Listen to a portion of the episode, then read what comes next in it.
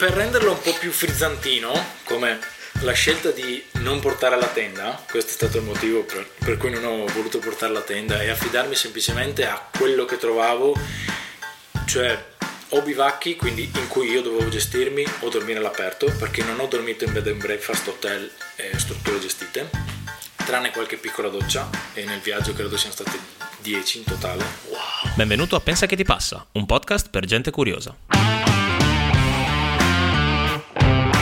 Parole e opinioni non richieste su come diventare la miglior versione di noi stessi. Siamo Matteo e Tommaso e quando abbiamo voglia facciamo quattro chiacchiere su quello che ci passa per la testa. Quotidianità, paure della nostra generazione, intelligenza emotiva, pensieri, parole, opere e omissioni. Benvenuti a tutti in questo nuovo episodio. Ciao ragazzi. Eh, oggi abbiamo una persona che volevo portare da tempo, che è Lorenzo. Io e Lorenzo ci conosciamo da tanti anni, Una decina circa. quasi, un po' meno forse. E ci siamo conosciuti con la scusa della fotografia, ma in realtà Lorenzo è molto più di fotografia, secondo me. E è forza di volontà, determinazione, c'ha un carattere da scoprire. Beh, Eh, intanto ciao a tutti. all'attivo non solo appunto eh, un'attività da fotografo di paesaggio, poi magari vi faremo vedere delle sue foto, ma anche una, una non possiamo chiamarla carriera, ma attività da quasi atleta. Sì, l'ho intrapresa con questo spirito, quindi sì, dai. metti- Diciamo che quando Lorenzo si mette in testa qualcosa, poi è difficile toglierlo, quindi diciamo che ha portato a casa un Sentiero Italia, che è un sentiero che attraversa l'Italia da Da, Da nord sud. a sud, da sud a nord, Esatto, dipende come lo facendo anche le isole per un totale di 6.000 km. È un circuito, poi- no? E in realtà no, è una one way road. eh, Ok.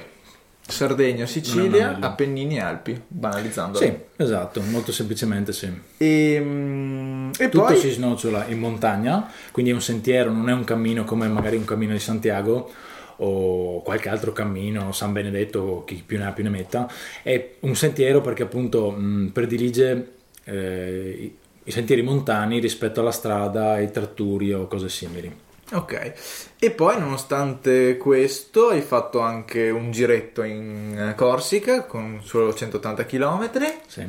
e poi hai detto perché non posso attraversare gli Stati Uniti costa ovest che sono quei 4-5 mila km ma partendo dal Canada così ne faccio un po' di più con una slitta nel ghiaccio e tutto e quindi eh, c'è stato anche quel, quel capitolo ma volevo cominciare con una domanda super semplice come, come ti senti? come ti senti adesso? come ti senti quest'anno? come ti senti?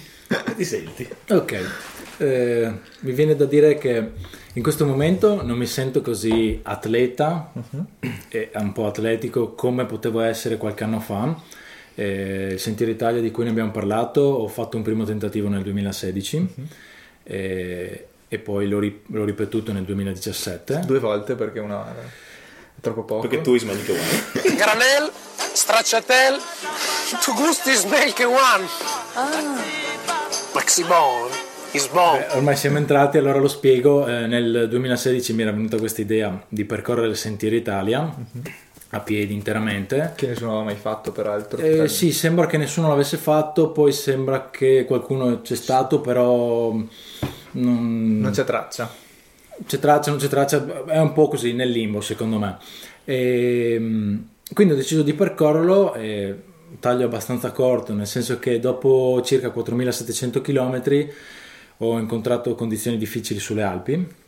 Ero partito da Santa Teresa di Gallura in Sardegna eh, un po' tardino, pensavo di una- riuscire a mantenere una media un po' più alta, però sono arrivato un po' tardi nelle Alpi, a metà ottobre aveva cominciato a nevicare e quindi mi sono trovato condizioni di neve ghiacciata e quindi da una, da una esperienza escursionistica è diventato alpinismo e non me la sentivo di proseguire perché le mie abilità alpinistiche non sono poi così spiccate e non erano così spiccate quindi ho deciso di rinunciare tornare a casa E nel momento di difficoltà mi trovavo su un colle lungo il sentiero Roma in Lombardia che secondo me di tutto il sentiero Italia è la parte più tosta Ok.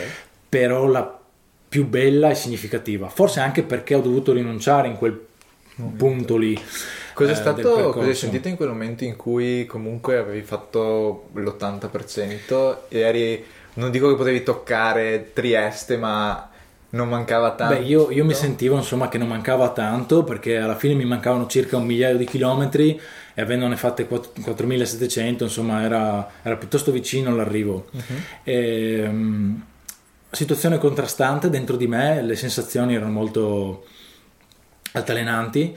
Ehm, inizialmente c'è stata questa paura perché avevo delle scarpe da Trail. da trail Sì, su una condizione di, di neve molto dura al limite del ghiacciato eh, mi trovo su un pendio molto, molto ripido e non riuscivo bene a fare un attacchetto, uno scalinetto con queste scarpette per riuscire a proseguire in sicurezza. Questo tratto, tra l'altro, è attrezzato, eh, quindi già in estate è impegnativo, e io trovavo que- le catene che dov- avrebbero dovuto aiutarmi nella prosecuzione congelate sotto la neve a tratti. E quindi ehm, era un momento ostico, una situazione ostica per me. E mm, quindi ho avuto paura, timore che se fossi scivolato sicuramente non sarebbe andata bene, sicuramente mi sarei fatto male. E mm, quindi l'inizio è stata la paura. La voglia di rinunciare eh, era molto bassa perché cavolo Voglia di rinunciare impegno- o o anche paura di rinunciare, credo perché... un misto, Sì. c'era un sacco di cose perché conta che io sono stato in viaggio, lì era il 121 giorno di viaggio, quindi sono 4 mesi. Sì, facciamo anche un passo indietro. Ricordiamo, tu facevi una media di 40 km al giorno. Sì, nel primo tentativo ho tenuto una media di 39-40 km Ecco, al giorno. viaggiavi circa. con uno zaino, non avevi una tenda, quindi Esatto. dormivi per terra e Alla con- ghiaccio. con un sacco a pelo, quindi 120 giorni. Ci Così. tipo co- come sceglievi il posto in cui dormire e come ti alimentavi anche? Ok, allora in quel periodo eh, avevo scelto una dieta vegana, eh, avevo cominciato un po' prima, qualche anno prima, ad alimentarmi con questo tipo di dieta e quindi ho deciso di fare il viaggio comunque, nonostante moltissimi potevano dire e pensare che oddio no, non ce la farai perché ti serve la carne piuttosto No, che questo e Come quell'altro. il libro che sto leggendo prima del- di Rich Roll, lui è triatleta, doppio ma- eh, Ironman e lui è completamente dieta vegana. Vegano. Quindi eh, lui anche lui dice, mi sentivo anzi molto pieno di...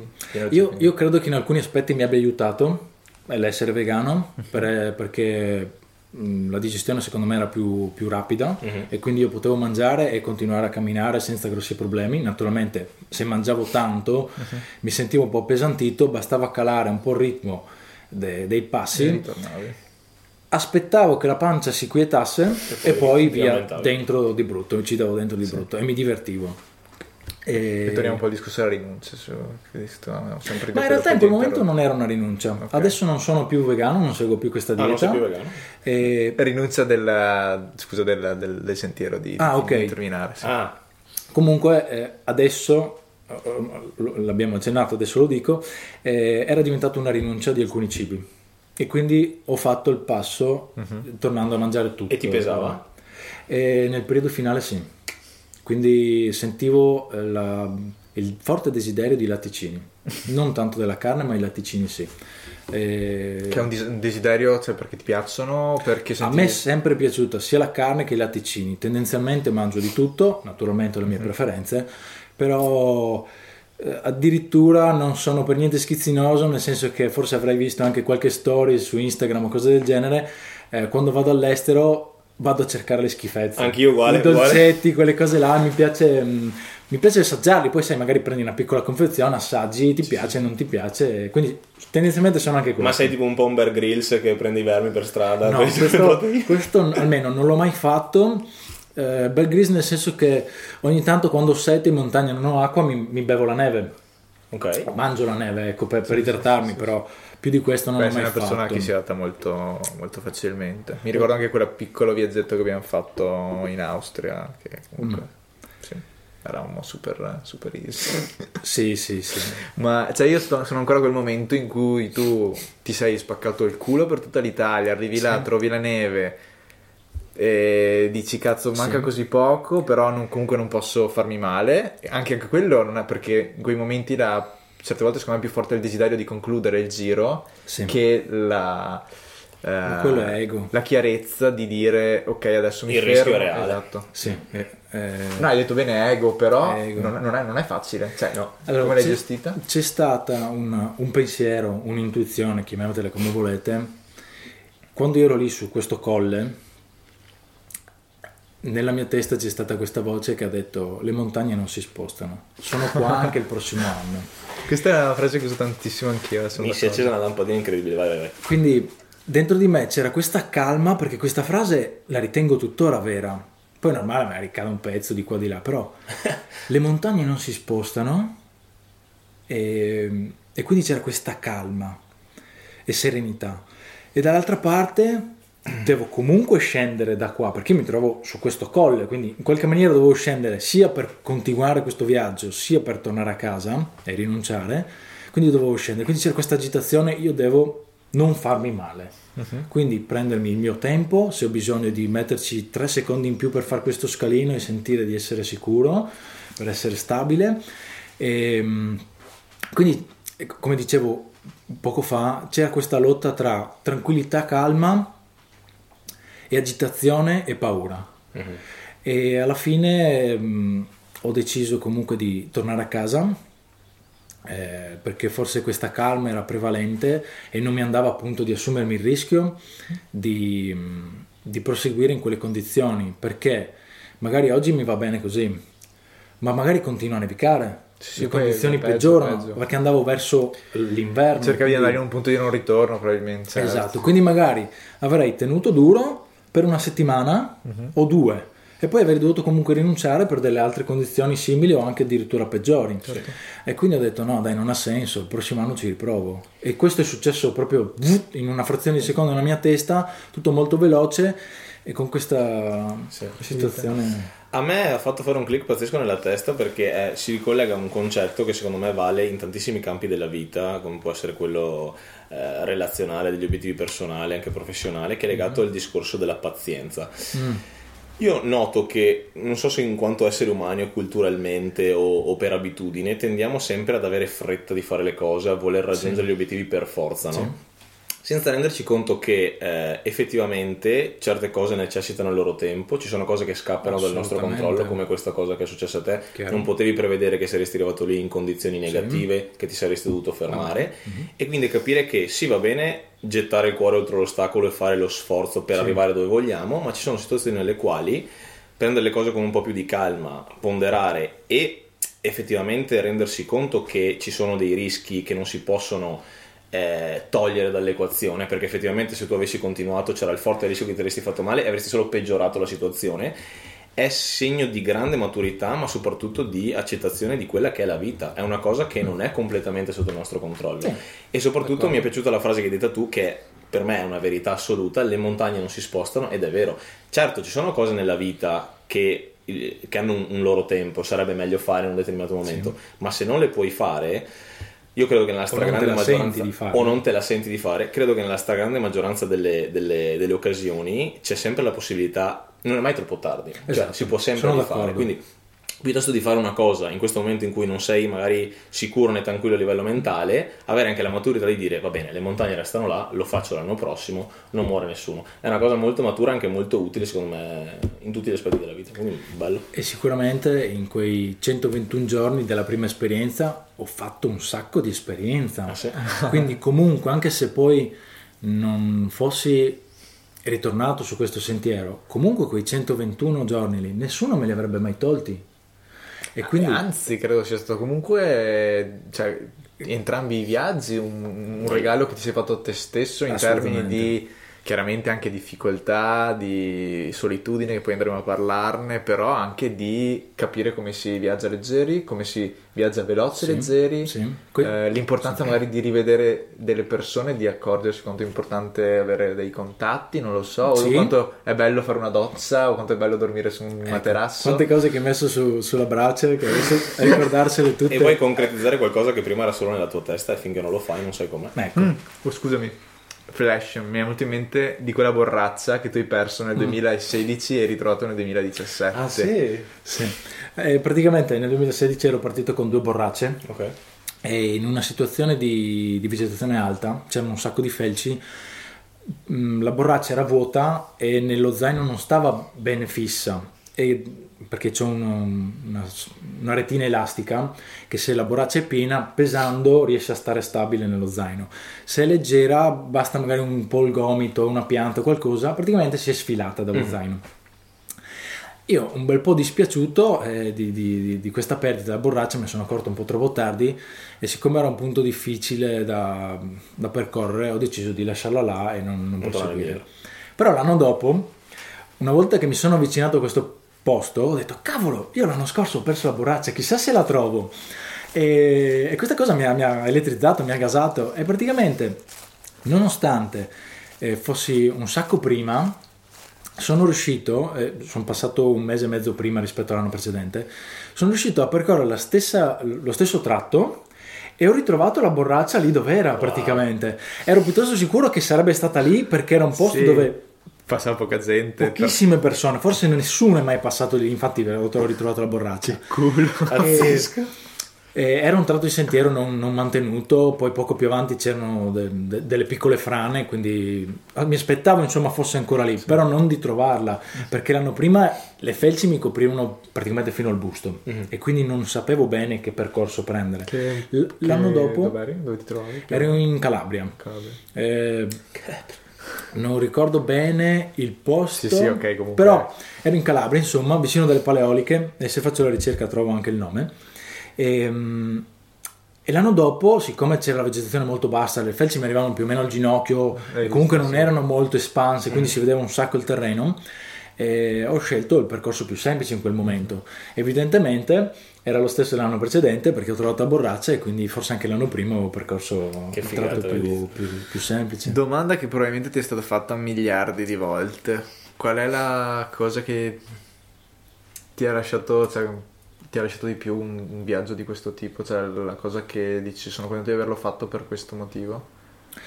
Eh, Cioè- uno dei motivi per cui sono partito è perché avevo il desiderio di realizzare qualcosa di mio. Nella vita, bene o male, non avevo mai fatto qualcosa che potevo dire che non è solo mio questo viaggio, però è molto più mio eh, rispetto che delle altre Beh, persone. perché non solo tu, nel senso... Perché comunque ho avuto degli aiuti da alcune persone, però l'impegno... Però nato da te, deciso da te, realizzato da te. Esatto, sì, sì, sì, lo sforzo maggiore, l'impegno maggiore sicuramente è venuto da me. Anche perché non, è, non c'è una traccia che tu vai su internet e scarichi la traccia, cioè E comunque sono stati dei... Non c'era. Ad ora c'è perché il- questo sentiero è stato rivalutato dal CAI Sì, e quindi adesso c'è un- te, voglio dire. eh, probabilmente sì. Sì. Ehm, Sono stati collegati i puntini, però comunque anche tu hai Esatto. dovuto fare uno sforzo nel senso di Sì.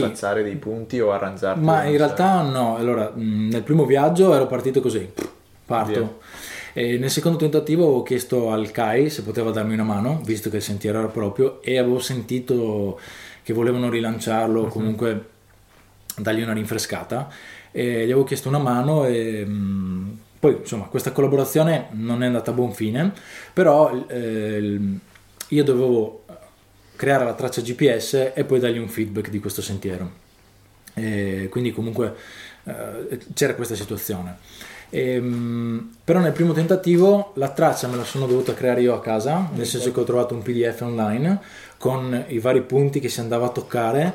Eh, sulle Alpi è stato molto semplice tracciare Perché è la- più frequentata. sì, i sentieri mh, erano più frequentati, poi ho trovato anche gli OpenStreetMap, c'erano gran parte di questi sentieri, quindi banalmente eh, pinnando un posto e un altro, due posti tappa, Veniva già fuori. veniva bene o male già, già fuori il sentiero quello che, che poi era reale. Alcune volte magari prendevo una variante, facevo dei giri un po' particolari, ma correggevo molto facilmente. Quindi sostanzialmente c'è stato questo desiderio di rivalsa nei confronti della vita, della, di... Ma di, di- di- di fare qualcosa di mio, sai, eh, Quanti anni avevi tra l'altro? Eh, sono 4, anni fa, 26 l'ho finito a 27. Il primo tentativo ho cominciato a 25 anni e l'ho finito a 26 perché ho fatto gli anni in viaggio. E il secondo tentativo, Aspetto le candeline da solo. Mm, no, in realtà ho fatto il compleanno che ero in viaggio proprio. Però dovevo avermi mangiato una mela così. auguri. Candelina solamente. Ma no, candeline sono piuttosto sicuro che non ne avevo. Però devo aver. Ho forse preso una birra, qualcosa. Ho festeggiato una. A modo tuo. Così, sì, in sta, maniera molto. eh, ero in viaggio, non è che potevo. cioè, per le mie intenzioni del viaggio, non, non volevo comprare una torta o cose del Certo. genere. Ma- Comunque è vero alle volte, basta il gesto, il pensiero. Quella birra lì per me è stato, sono stati i miei auguri, ecco. Bellissimo. E qua secondo me c'è il tappeto rosso per cominciare a parlare anche un po' del discorso che hai fatto tutto da solo, in autonomia, comunque vedendo Mhm. poche persone.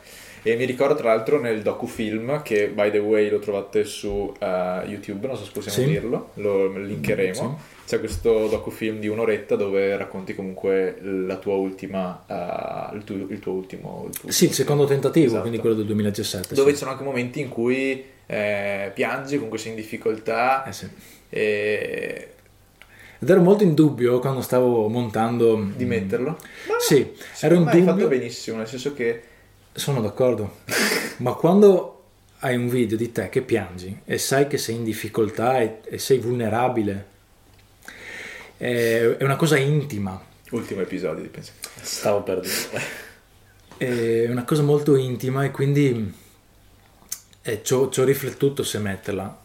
Eh, però non metterla sarebbe stato finto. Sì. Ah, assolutamente. Avrebbe sottratto qualcosa al- alla descrizione dell'esperienza, Sì. anche secondo me. Noi, guarda, siamo dei fanati, dei fan della, della- della vulnerabilità, quindi secondo me, a meno che non sia qualcosa che tu fai, e magari certe persone lo fanno apposta per, per creare quella sensazione di, di pena oppure di vicinanza perché ah, Ah, sta no, piangendo. no, no, ok. Se tu lo fai e ti senti bene nel farlo, secondo me è una delle cose più belle che puoi fare perché intanto fai, fai entrare un passettino all'interno della tua intimità le persone che ti guardano, è sempre bello. E poi eh, è molto più facile poi eh, entrare in empatia con te, con quello che hai vissuto, no? Sì, perché, volendo sì. perché sono i momenti più di sofferenza che poi alla fin fine sono, sono i più autentici tante volte. Beh, il mio sì, era... è, è durato poco, però era piuttosto autentico. In realtà ho fatto un video quando avevo quasi finito o, o ho elaborato mentre facevo il video questa situazione, perché era già da qualche giorno che stavo arrivando queste lacrime che volevano uscire. E, Sì, perché credo... Ti posso chiedere come mai, cosa è successo? Ehm, E praticamente eh, il viaggio è cominciato con la, la parte iniziale. Allora, il primo- per il primo tentativo mi ero preparato fisicamente, avevo fatto degli allenamenti che poi si sono rivelati un po'. fa- sì, dubbi, di dubbia qualità, perché mi allenavo su asfalto in salita comunque, però su asfalto con, terre- con il terreno omogeneo. Questo mi ha procurato delle piccole difficoltà, eh, terreno tipo sconnesso. vesciche, Ok. sul terreno sconnesso, quindi le scarpe non erano idonee, ehm, però poi comunque durante il viaggio ho risolto. E nel secondo tentativo ho detto, cavolo, già l'80% l'ho fatto. Diamogli qualcosa per renderlo di nuovo un po' interessante, perché ripetere la stessa cosa nello stesso modo è un po' come andare a fare una cosa che già sai, Certo. sei già nella tua comfort L'unica novità sarebbe stato l'ultimo 20%, dici. Esatto. Allora, per renderlo un po' più frizzantino, come la scelta di non portare la tenda, questo è stato il motivo per, per cui non ho voluto portare la tenda, e affidarmi semplicemente a quello che trovavo, cioè o bivacchi, quindi in cui io dovevo gestirmi o dormire all'aperto, perché non ho dormito in bed and breakfast, hotel e strutture gestite, tranne qualche piccola doccia, e nel viaggio credo siano state 10 in totale. Wow. Ehm... Ho perso il filo. Interrompo velocemente l'episodio per ricordarvi che potete trovarci eh, su Instagram e su Telegram dove insieme possiamo eh, discutere dei temi che poi andremo a trattare durante gli episodi. Ci trovate anche su eh, YouTube in forma video E poi vi ricordiamo di metterci 5 stelline su Spotify per fare in modo che il podcast arrivi a più persone possibili. Eh, ah, il- come mai hai pianto? Cosa, cosa è successo? Ok. Eh, nel secondo tentativo sono partito senza allenamento, quindi la prima parte del viaggio, direi fino alla fine della Calabria, quindi Sardegna, Sicilia e Calabria, è stato molto fisico. Il primo mese è stato fisico perché il corpo deve abituarsi a camminare 40, 50, 60 km al giorno. Tutto il giorno, tutti i giorni. Io camminavo 14, 15, 16, 17 ore al Cioè giorno. che il cammino in Santiago per te fare jogging è proprio... È, è un cammino, non è un sentiero. Eh. Sono- io personalmente li distinguo. Anche a livello di lunghezza mi pare che il cammino non, non Sono- 800, 800, Sì, no, ma 900. giornalmente non fai così tanti chilometri. Poi dipende quanti Fai, vuoi fare. fai quanti vuoi. Diciamo, lui è molto nazi su questa cosa, nel senso lui di- di- eh, ne abbiamo discusso molto in realtà anche lui ehm, eh, eh, divide molto la questione cammino da eh, performance, possiamo chiamarla? Sì, io, io ho cominciato questo viaggio in, in maniera atletica, sportiva, l'ho preso in maniera sportiva. Io voglio fare questo viaggio nel tempo minore possibile. Certo. Punto. Non ho detto in 10 giorni, in 150, in 1000, nella maniera più veloce Più veloce possibile. che posso. Quello che io riesco a fare in quel giorno. Ci sono stati dei giorni che sono riuscito, una volta sono riuscito a farne 92 e un giorno sulle Alpi, nonostante io avessi sta, sta grinta, ne ho fatti solo 42. Uno pensa che magari, eh cavolo, è demoralizzante. Sì, però quel giorno che ne ho fatti 42, mi sono sparato uno dei sentieri più tosti di tutte le Alpi. Eh. Sentiero, non arrampicata, alpinismo. cosa- E, mm, e quindi comunque io ero contento perché ogni giorno mi dava un obiettivo e bene o male riuscivo a raggiungerlo, però dovevo metterci dell'impegno, Sì. lo sforzo. del- E quindi ehm, avendo questo imprinting sportivo, ogni giorno dovevo dare, dare sempre di più. E un modo per dare sempre di più è restare corti col cibo.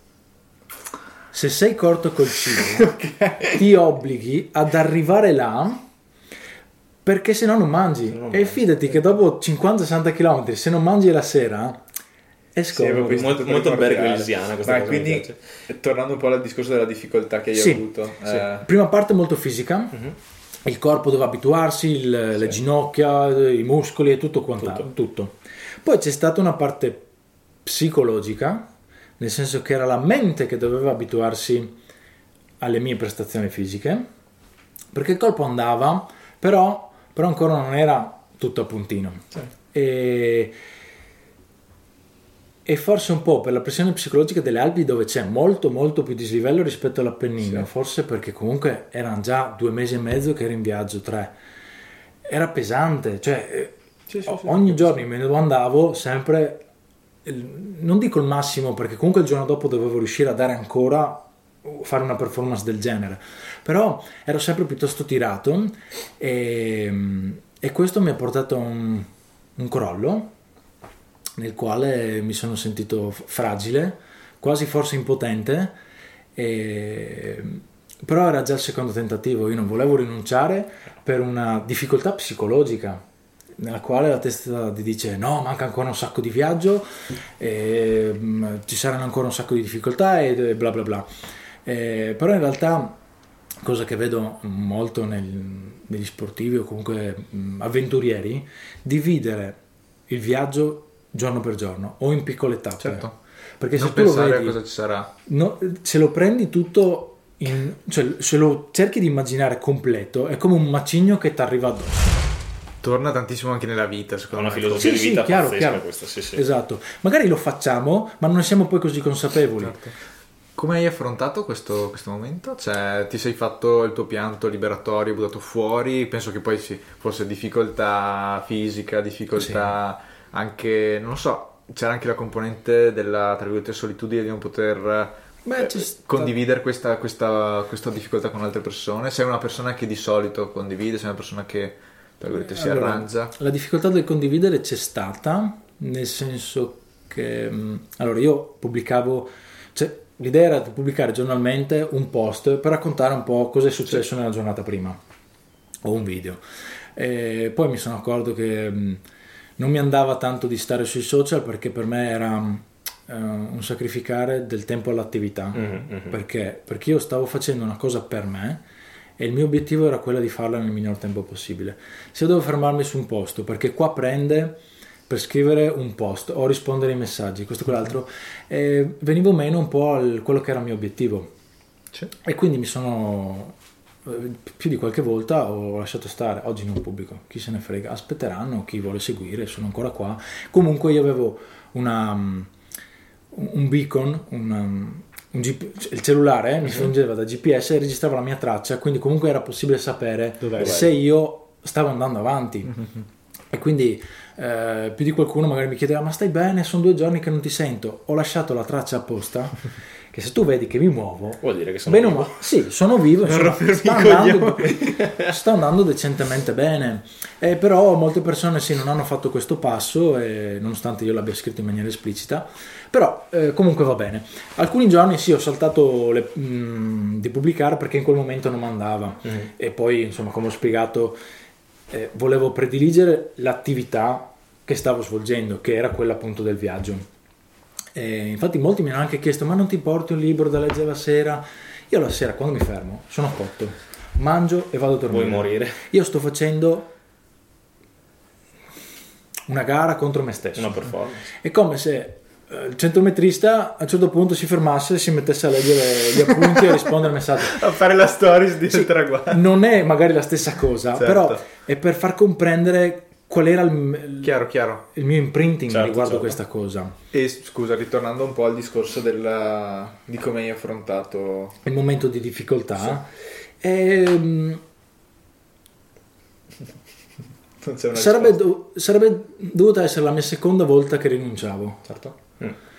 Ehm, no. Quindi sei E arrivato sarebbe- in, in un momento in cui sentivi che poteva essere di, di nuovo messo in discussione il fatto che tu completassi. Assolutamente sì. Dove eri in quel punto? Eh, in Liguria.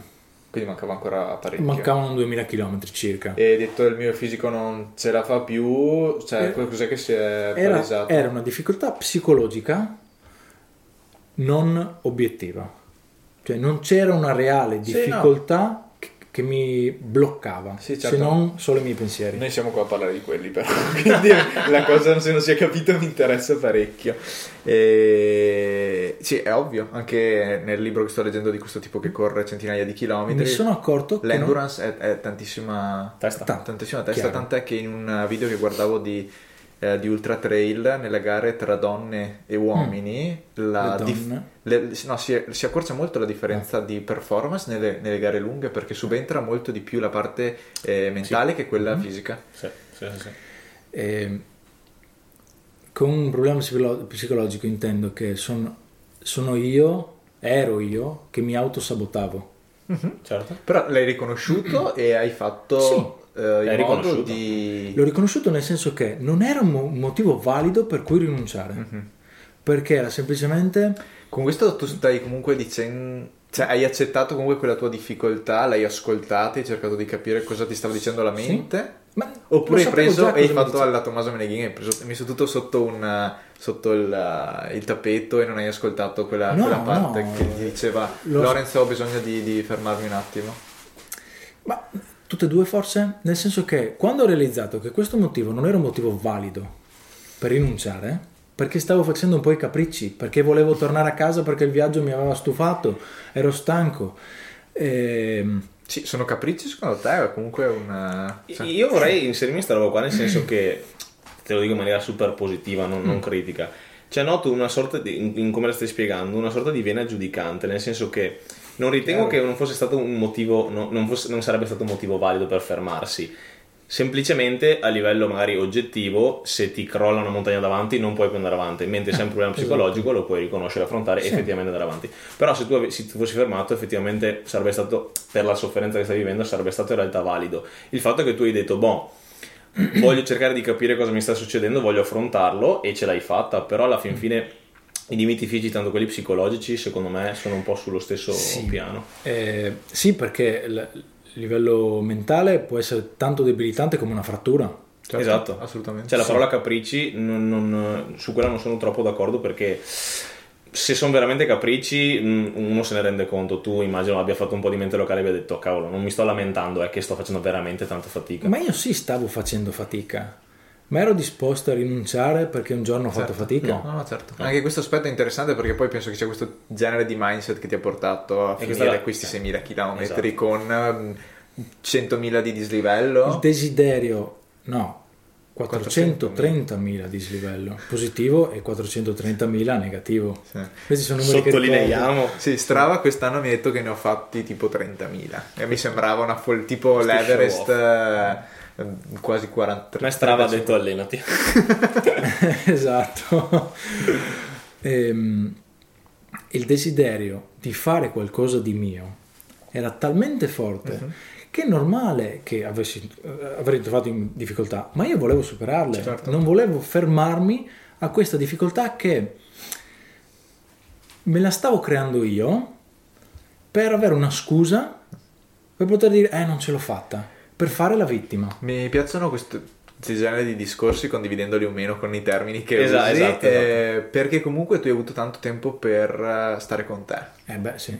eh, e sentire questo genere di su e giù, queste Mm. montagne russe emotive eh, è stato strano per te stare così tanto tempo da solo e che vantaggi e che svantaggi ha portato questa solitudine di mesi, possiamo dire? E come la vivi tu anche la solitudine? Perché mo- a me Ah, esatto, molto. sì, è stata una, era una cosa nuova, se poi invece era una cosa a cui eri abituato, anche adesso tendenzialmente mi sembra sei abbastanza un lupo solitario, cioè se Mm-hmm. te gira, sei di quelle persone che va a cena da soli, come dicevamo lì, che ogni tanto fa strano, o prendi il furgone e vai via in montagna da solo, cioè Io è una a cena cosa... da solo ci vado anche. Esatto. anch'io. E non la trovo per niente strana, anzi eh, apprezzo chi ha, volendo il coraggio, perché alle volte ci vuole il coraggio, di, di andare in un ristorante, sedersi lì da solo e farsi la sua cena, perché cavolo, eh, solo le donne che sono incinte devono avere le voglie. Se io ho voglia di, di mangiarmi una pizza oggi, a casa non ce l'ho. E voglio la pizza magari al al legno, a- eh, col forno a legna. E nessuno viene con me. E nessuno mi dice, io vado a farmela. Perché io voglio farla, no? È bellissima Esatto. questa cosa. E st- penso anche per il viaggio. Cioè, tu non hai chiesto alla gente qualcuno viene a fare il viaggio con me. Cioè, tu sei partito e sei andato. O magari puoi anche averlo chiesto, ma se ti dicono di no, poi se tu vuoi veramente farlo, lo esatto. fai. L'ho, l'ho chiesto mm, po'. più o meno, Sì, sì, sì, magari sì. in maniera subdola, comunque l'ho chiesto, però il vantaggio di viaggiare da solo è che hai i tuoi tempi Esatto. e devi rispettare solo i tuoi tempi, che possa essere riposare, camminare, correre, perché io ogni tanto in questo viaggio ho anche corso. Perché io sentivo che le gambe mi dicevano corri vai. e mi sono fatto non grandi chilometri, però in quel momento mi Corsetta. andavo di correre. Se fossi stato con qualcun altro, sai che avevi il compromesso di dire, boh, io mi sento bene, oggi voglio correre, l'altra persona magari no, e quindi devo stare al suo passo. Eh, non devi, però tendenzialmente se parti per una gita con qualcuno è bene eh, Stare insieme. insieme. Ah, fun fact, avevo fatto un pezzo del Sentiero Italia con te io tra l'altro. Sì, sì, qualche chilometro. Che avevo problemi al Eh, ginocchio, tra esatto. l'altro, zoppicando ho fatto un Esatto. pezzo. Però a me mh, eh, vorrei appunto ritornare sul, sul discorso della solitudine. Tu come vivi il fatto di stare da solo, la solitudine come concetto? Cosa, cosa ne pensi? Allora, io tendenzialmente sono solitario Mm. e me ne accorgo nella maniera più diretta perché ehm, vivo in maniera solitaria. Certo, non vuol dire che non ho scambi sociali o Certo, amici o persone con cui mi incontro, però tendenzialmente eh, sono solo, non cerco grandissimi contatti, mi capita raramente di avere il desiderio di dire cavolo oggi voglio proprio uscire con, con qualcuno o con quella persona.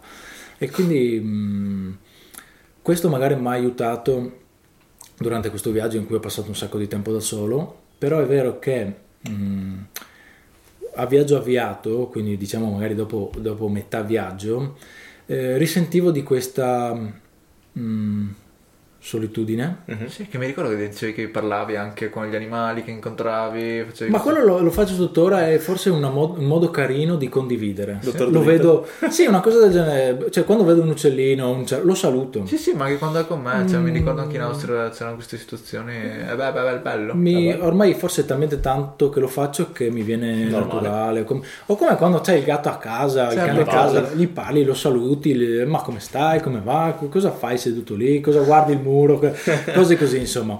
E la stessa cosa la, la- la riporto fuori in montagna con, con gli animali, insomma, mi viene da salutarli. Ehm, Quindi non hai sofferto tantissimo allora, la solitudine. non mi sono mai sentito solo se non forse un minuto di tutto il viaggio. Wow.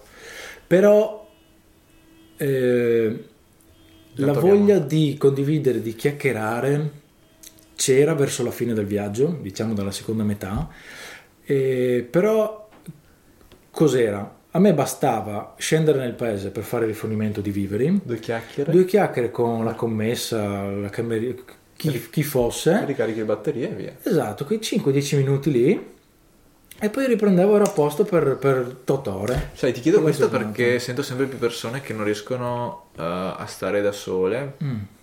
Ho anche amici che magari devono accendere la tv a casa perché Mhm. sennò. E anch'io probabilmente sono un po' affetto a questa cosa, però mi accorgo che riesco. Anche a me piace ogni tanto prendere, andare via, starmene. Tant'è che il mio compleanno è tra pochi giorni, sto pensando di farmi un giro a piedi la mattina, me ne sto per i cazzi miei. Mhm. Faccio le mie cose, come hai detto te, il mio passo, il mio tutto. Esatto. Però non è così scontato, soprattutto in una società sempre più così connessa con i social e tutto. Ma a maggior ragione.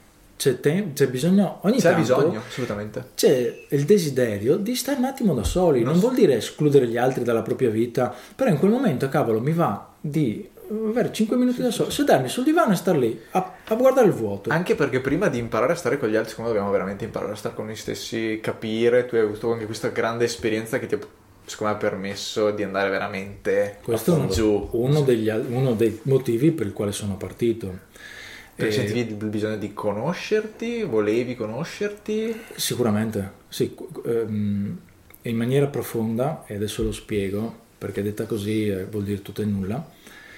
Ehm, quando volevo uscire dalla comfort zone, perché quando siamo nella comfort zone, quando qualcuno fa i capricci, ti dà fastidio, ti, ti- ti turba, è più facile dire ok, buon, va bene, mm, è così, stai buono, buon viso, cattivo gioco anche. Certo, certo. ok? Quando sei fuori dalla comfort zone,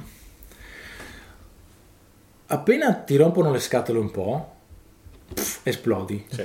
Cioè, proprio ti dà fastidio, ti è veramente qualsiasi cosa. Anche lo spazzolino fuori dalla- dal posto dove tu di solito lo metti ti fa imbestialire. Io volevo uscire dalla comfort zone in maniera fisica, quindi io avevo i dolori fisici che tendevano, mi volevano portare fuori dalla comfort zone e io mi sono messo in questa situazione per conoscere me, per capire cos'è che mi irrita e ev- eventualmente riuscire anche a conoscere questa cosa e risolverla.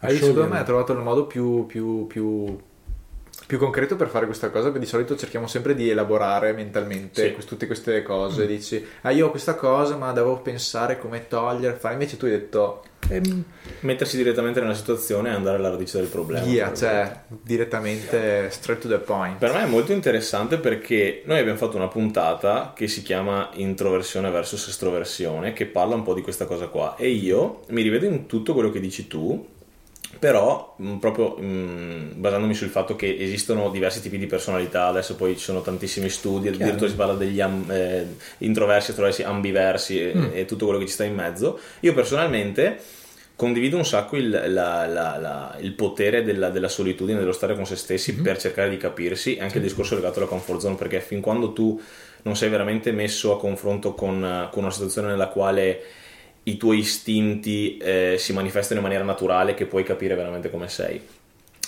Io, per esempio, sono rispetto a, a- a te o magari anche a Tommy, mi sento in un percorso ancora di scoperta di questa cosa qua. Nel senso, sono sempre stato eh, abbastanza male da solo, diciamo. Non ho ho sempre fatto abbastanza fatica a stare da solo. È una cosa che sta cambiando molto negli ultimi anni, cioè sto sempre meglio da solo.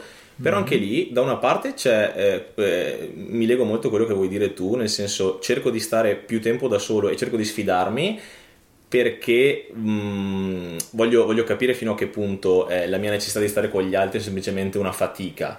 Però dall'altra parte non vorrei neanche troppo sfo- perché secondo me c'è un, un lato negativo dell'andare eh, fuori dalla comfort zone è eh, non tenere conto di quelli che sono effettivamente i tuoi limiti naturali e quello che tu sei. Io mi sento di essere fondamentalmente una persona molto molto estroversa e che trae piacere nel contatto con gli altri e eh, un- uno dei miei obiettivi ultimamente è quello di capire eh, questo bisogno fino, fino a dove è necessità perché non sono capace o mi fa male stare da solo e fino a dove invece è la mia, la mia- la mia natura, hai capito? E c'è un- un- uno speaker, non so se è uno psicologo che a me piace molto, si chiama Simon Sinek, che fa una- un'analogia dell'estroversione e dell'introversione che abbiamo fatto anche l'altra volta. Un introverso esce la mattina pieno di, di soldi, pieno di gettoni, ha delle interazioni sociali e li, li dà via. Li, li- e que- questa non è una registrazione vecchia, eh? no, no, non è una situazione. e li dà via. E arriva la sera che è scarico, ha bisogno di stare da solo per ricaricarsi. Mentre un estroverso tendenzialmente eh, parte la mattina che è senza soldi, ha delle interazioni sociali, da ogni interazione sociale guadagna un gettone e alla sera si sente carico. Io non so se sono uno o l'altro, mi sento in realtà un po' in mezzo, quindi eh, è molto importante secondo me sfida, non sfida, sì, sfidarsi, nel senso Mettersi alla prova. mettersi alla prova, cercare di capire, ritornando a quello che hai detto tu prima, che qui sì lo vedo corretto, dove stiamo facendo i capricci e dove invece semplicemente dobbiamo accettare chi siamo. questo che hai detto lo trovo molto veritiero, però dipende anche da cosa incontri fuori Certo. o cosa ti aspetti di incontrare fuori. Perché se tu parti pieno di monete e quindi sei un introverso a questo punto, Cioè, però incontri delle persone piacevoli con cui eh, riesci a, dis- a parlare, non discutere, a parlare, magari ti ricarichi di monete. Viceversa, eh, un, un estroverso non ha monete, incontra una persona spiacevole in quel momento, eh, gli dà noia, ok, e va in rosso. sì, sì, sì. Quindi eh, Verissima sta roba. benissimo che stai valutando questo, però conta anche, cioè valuta, dai il giusto peso anche a cosa incontri quando esci. La persona è il tipo di interazione, dici. La persona, ma che non deve essere per forza una persona, perché qualcuno si ricarica magari anche uscendo e andando a vedere il suo albero preferito in un parco o incontri un cane che non è una persona, però ti dà un sacco di monetine che, che non ti aspettavi. Coins. Coins. E io penso che tendenzialmente, mm, forse parlo più di me che, che del...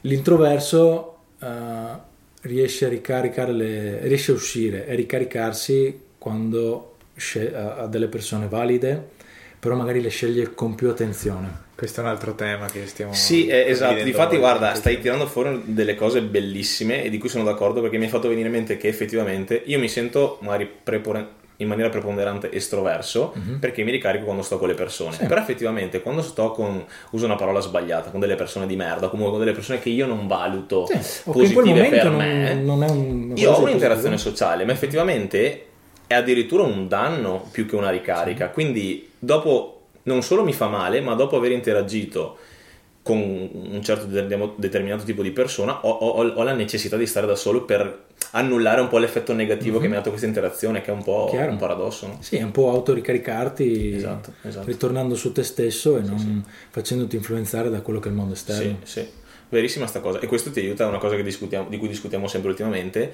cercare di capire, non in maniera analitica perché è un po' impossibile, però di selezionare le persone con cui stai e di capire gli ambienti, le situazioni e i tipi di persone che magari si, si si confanno di più alla tua, alla tua personalità. Beh, e questo fa parte dell'ascolto personale perché la stessa persona in giorni diversi può darti le monetine o togliertele. Vero, vero, vero. vero. E, e quindi quando nell'ascolto personale, qualcuno lo chiama meditazione, qualcuno lo chiama mindfulness o chiamatelo come volete, si può eh, conoscere un sacco se stessi e riuscire a ehm, mettere al giusto posto le situazioni, le persone, anche i propri stati d'animo, perché ogni tanto facciamo i capricci, eh, magari non vogliamo ammetterlo o non ce ne rendiamo conto, però ogni tanto desideriamo una cosa o non ehm, la vogliamo allontanare, però magari in quel momento ci fa bene, solo che mh,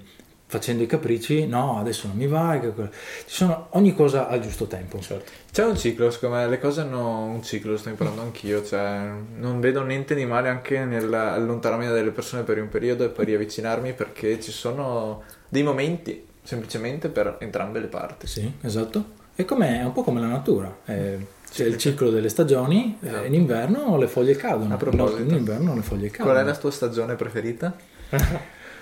Eh, Allora, la mia stagione preferita Eh, Valuta bene quello che dici per questa domanda l'ho fatta. L'autunno. Ok. Ho letto E un post su l'autunno. Instagram, stavo guardando un po' il feed, ho detto eh, c'era è l'autunno, la mia stagione preferita per i colori caldi che... Beh, non so neanche descrivere come mi fanno stare, ma proprio... ah, Bello. questo. Però non posso negare che adoro l'inverno, ma per l'aspetto neve. La neve È una cosa incredibile. adorabile secondo me. Io la scorsa settimana, questa settimana ho incontrato una coppia di Singapore che per la seconda volta nella vita vedeva la neve. Mm. E questa cosa mi ha fatto pensare tantissimo quanto una cosa che io vedo da tutta la vita Sì. sia una cosa in realtà unica per gran parte della popolazione. Buona, Tantissimi. buona parte della Pensi anche, non so, gente che vive in Brasile piuttosto che in posti Sì, sì, sì, tutta la parte tutto- tropicale. Esatto, non l'ho mai visto Eh, tante volte. E è veramente magia se ci pensi. A un certo punto la pioggia o il... Winter Wonderland? E, e come cambia tutto poi con la neve perché Sì.